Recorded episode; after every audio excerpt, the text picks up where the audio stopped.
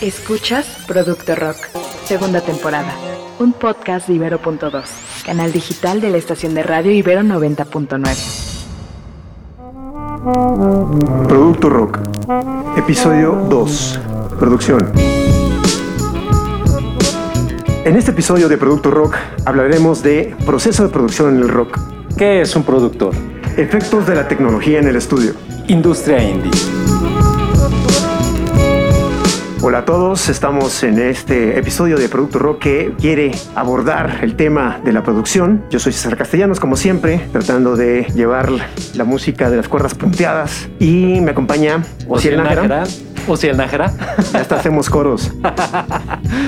¿Qué tal? Yo soy Osiel Nájera. Y sí, efectivamente, en este episodio vamos a hablar un poco del proceso de producción en el rock. Se nos hizo súper importante hablar de este tema porque es elemental para toda formación rockera, para toda grabación, para todo este proceso que hay en el estudio. Las bandas nunca han sido formadas así de repente, nu- nunca han triunfado nada más porque sí, sino porque detrás de ellos hay todo un proceso de producción, hay un proceso mercadológico y es de lo que queremos hablar hoy. Y para ello hemos invitado a Daniel Langarica. Él ha estado envuelto en muchísimos proyectos de audio y de producción aquí en México. Ha trabajado por más de 10 años como ingeniero de audio, productor, director de cine, diseño de sonido, compositor y como músico. Además, su último proyecto, Nika Nini, proyecto audiovisual ideado del 2006, que vio la luz en 2019, unos meses antes de que diera inicio la pandemia, es un concepto de colaboración que se ha concebido con varios artistas, incluyendo Eli Guerra, Alejandra Paniagua, Marlan y Canela Sónica.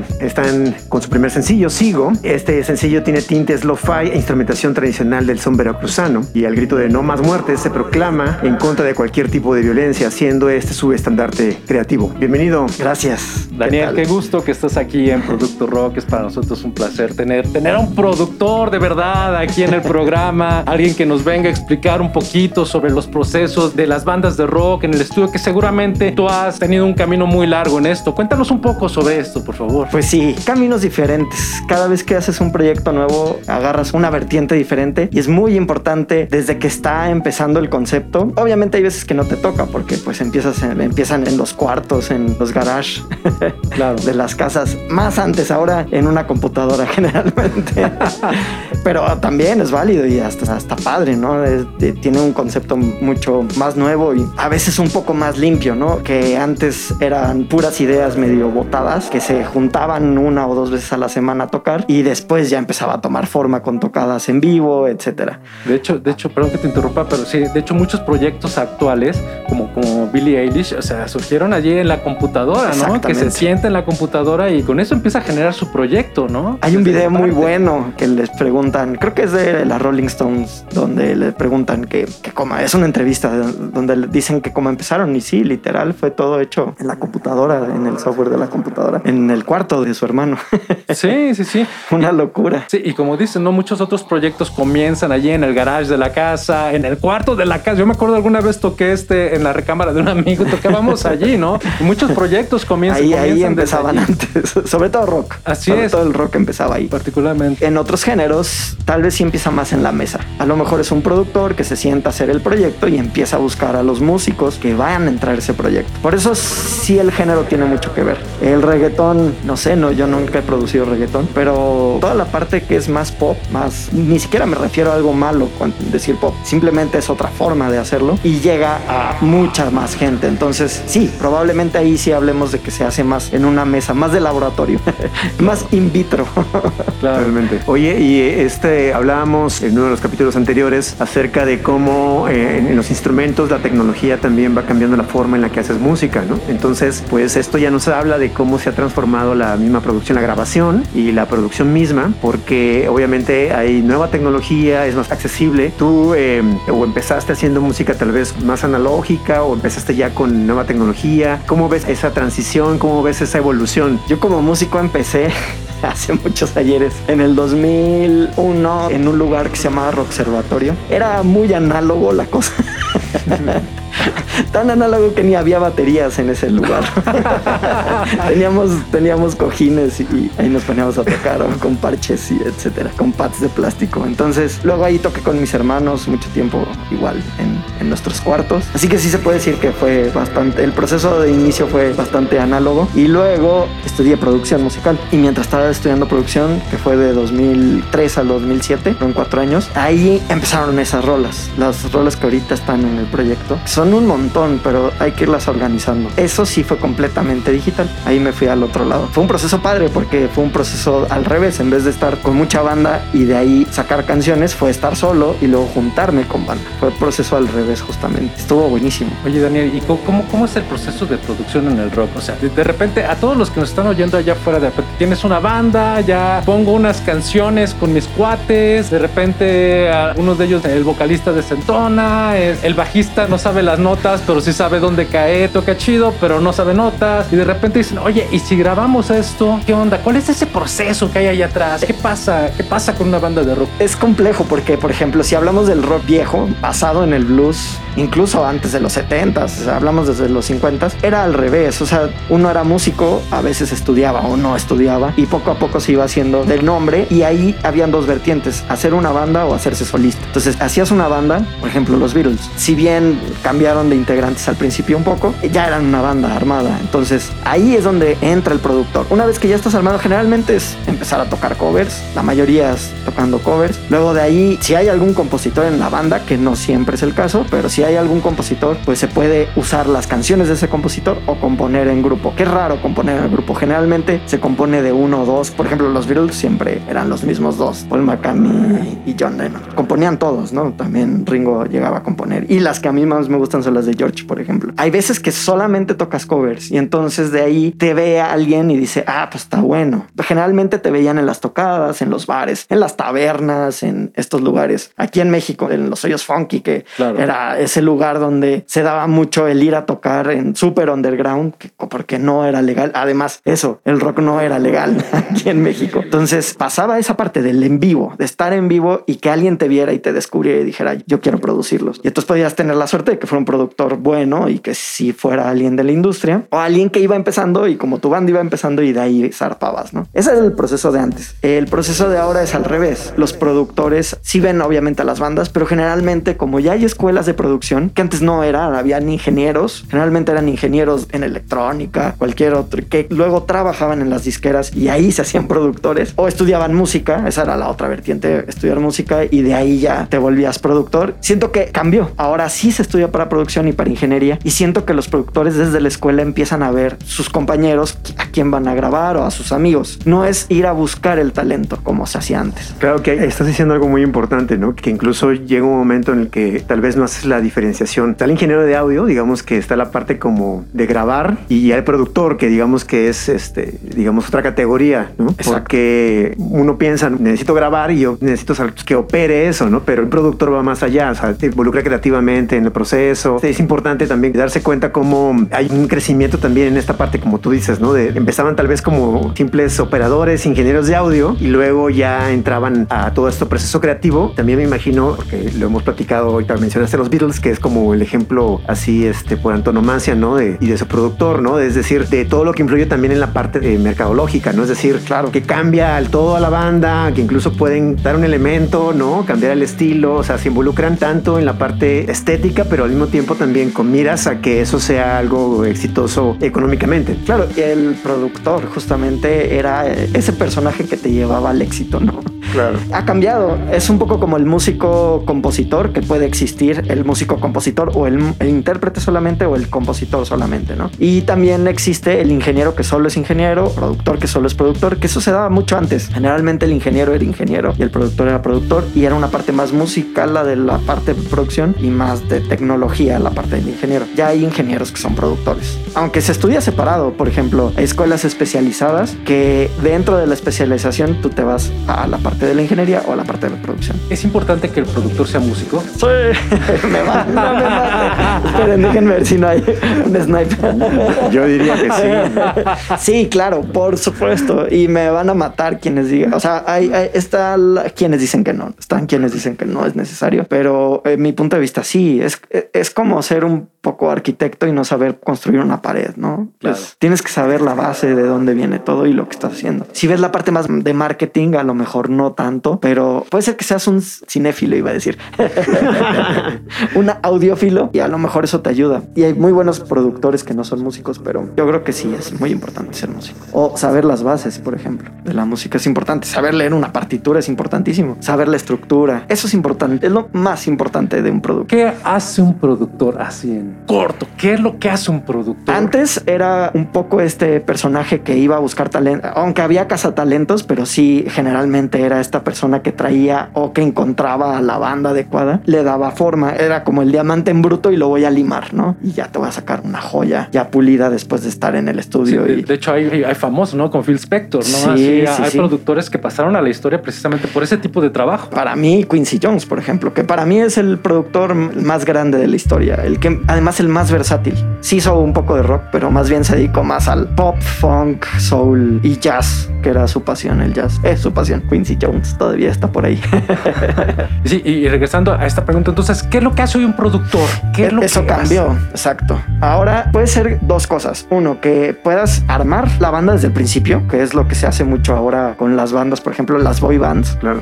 Y en el rock es al revés. En el rock más bien es una banda que está buscando un productor y generalmente la banda puede encontrar al productor y le paga al productor incluso, que es mi caso. que a veces yo como músico le pago a productores o ingenieros. Yo los voy a buscar porque yo sé quiénes son. O al revés, que el productor busque a la banda, no necesariamente en un escenario, sino puede ser hasta en redes sociales y entonces tú lo, lo encuentras. Eso en el mainstream, pero a la hora de ser independiente es, hay tantas opciones y tantas posibilidades que en general va a ser el que le va a dar parte, que va a redondear el proyecto. Y antes se hacían discos, entonces el productor era el encargado de llevar el barco hasta el final y decir cuántas canciones, el orden de las canciones. Incluso en, dentro de la canción se podía meter con, las, con la misma canción, con la letra, con la composición un poco. No tanto no le gustaba a la gente que se metiera con la composición, pero podía. El productor era el jefe del barco, podía meterse en eso. Y también era el encargado. Si tu disco fallaba, era como un director técnico de fútbol. Tú tenías tu equipo y tú lo tenías que llevar hasta la final, ¿no? era ganar y ganarte discos de oro y eso. Ha cambiado mucho esa percepción. Obviamente los Grammys y otras preseas, no me voy a meter en, en controversias.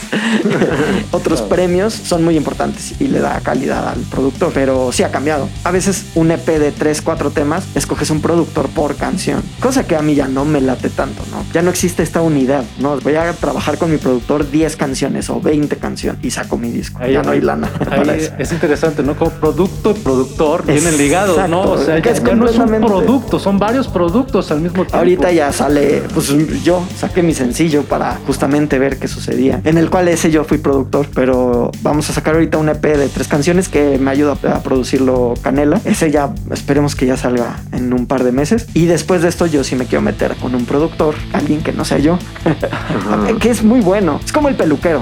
Tú, puedes, tú puedes cortarle el No te pelo a alguien, estar cortando el no te cabello puedes tú. cortar el pelo tú eh, en el espejo tal vez. Bueno, sí puedes, En ¿no? la Y- pandemia.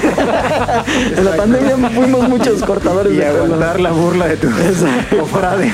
Pero tú como músico es increíble ver el punto de vista de un productor externo que no seas tú. Aunque mucha gente lo hizo, Led Zeppelin incluso se, se producía, Pink Floyd. Primero empezaron con otros productores y luego se autoproducen. Oye, justo ahorita hablábamos un poco de cómo ha cambiado las cosas. Tú estás inmerso en esta industria indie, digamos, de alguna manera con tu proyecto. Estás desde las dos vertientes, digamos, estás como productor y al mismo tiempo estás como intérprete, ¿no? Con tu proyecto. Y, y hablaste de la tecnología y de las plataformas, ¿no? Es decir, platicábamos hace un rato de, de que también la tecnología se abarató y eso de alguna manera democratizó, permitió el acceso y obviamente decíamos, ¿no? Es, eh, todo el mundo puede tener tal vez una interfaz y poder hacerse un home studio y al mismo tiempo ya no están estas grandes disqueras donde tú, como decías, el productor se encargaba de, ok, esto tiene que llegar hasta el final y tenemos que hacer dinero de esto, ¿no? Porque tiene que ser un super producto, todo el disco completo, etcétera, etcétera. Y ahora pues hablas de, no sé, un sencillo que incluso ya no hay, bueno, sí hay álbumes, pero es Muy una pocos. cosa muy pocos, son muy extraños. Y te como- los van dosificando.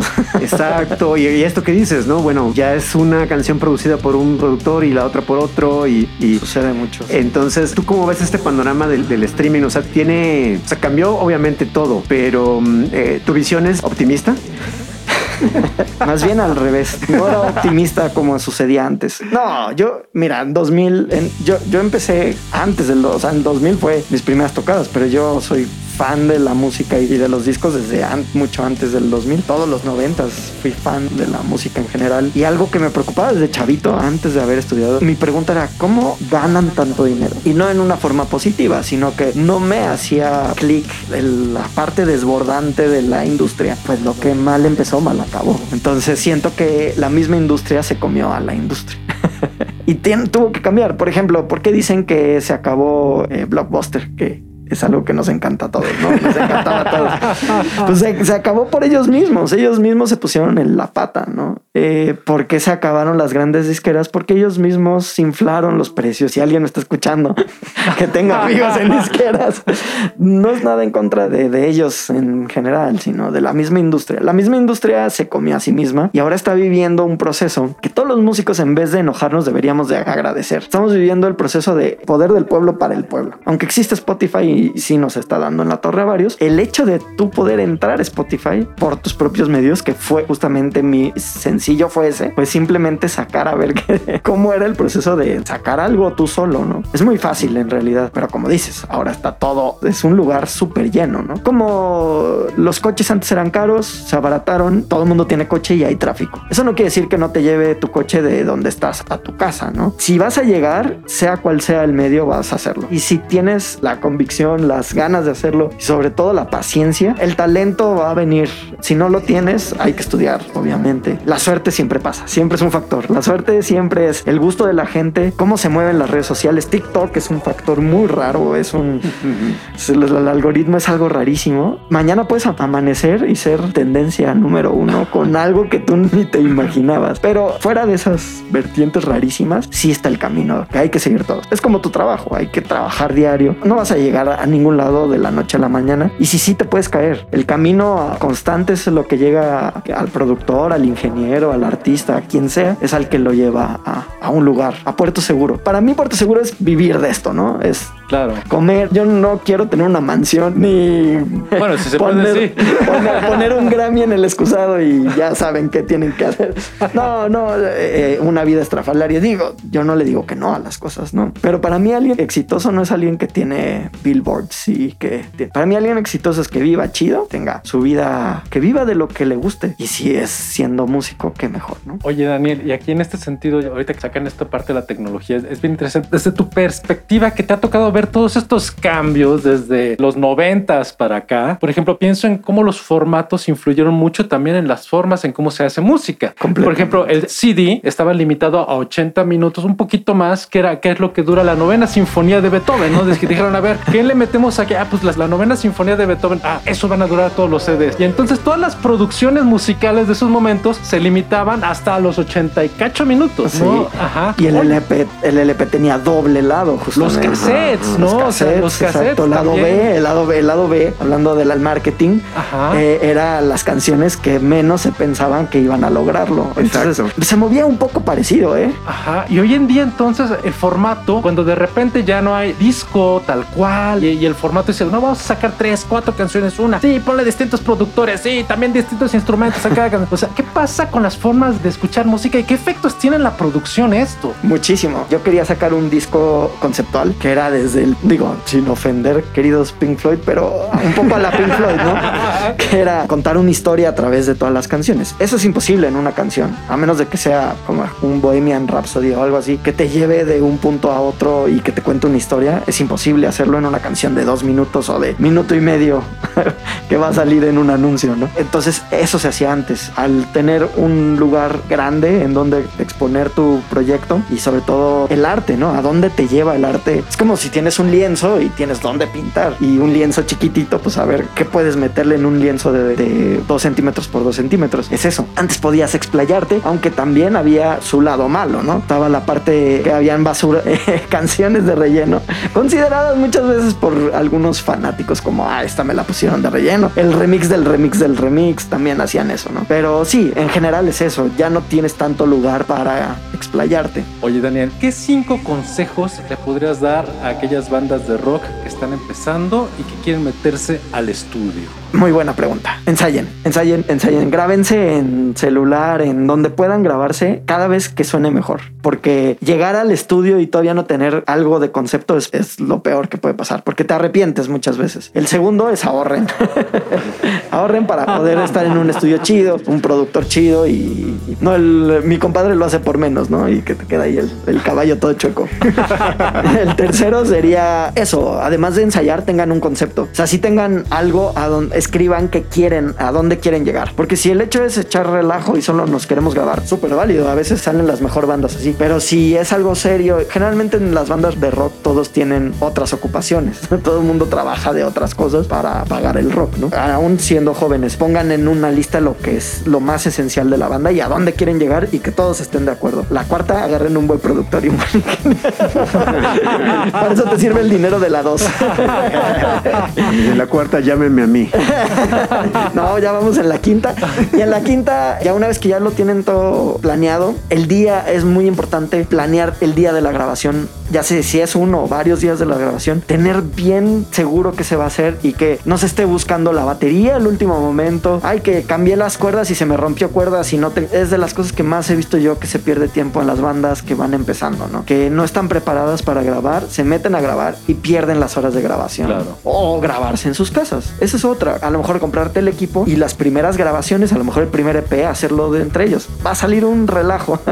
Se van a dar de topes, van a hacer cosas horribles, pero van a disfrutar el proceso mucho. La dos puede ser eso. Ahorren y cómprense equipo. Como los Foo Fighters. Como los Foo Fighters.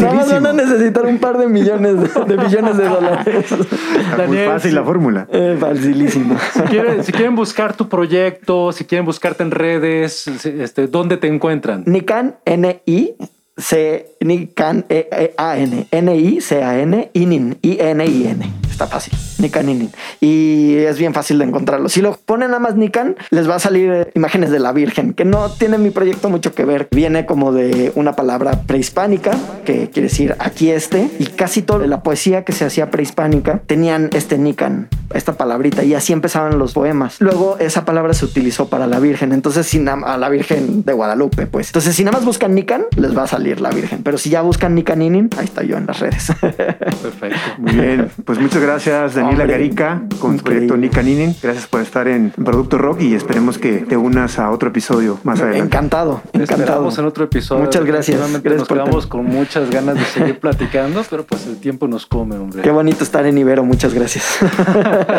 Muchísimas gracias a todos los que escucharon este episodio de Producto Rock. Esperamos nos sintonicen, nos descarguen, nos sigan escuchando en la siguiente sesión. Producto Rock se transmite a través de Ibero.2, canal digital de la estación de Radio Ibero 90.9. Quédate con nosotros.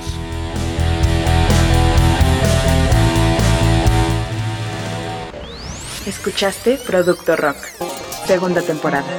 Disponible en plataformas de audio y en el sitio ibero99.fm. Era bien conocido en la comunidad, así que sería garantía pactar con ellos para poner en marcha su proyecto. En el grupo con el que le tocaría viajar se enlistaron también 21 personas de Guanajuato, dos de Hidalgo y uno de Monterrey. Supusieron que había tenido que partir ya sin el dinero que llevaban. Regularmente se tardan entre una semana y 15 días en pasarlos para Estados Unidos. Escucha Juntos contra la atrocidad, soy Maite Azuela. Juntos contra la atrocidad, primera temporada. Un podcast de Ibero.2, canal digital de la estación de radio Ibero 90.9.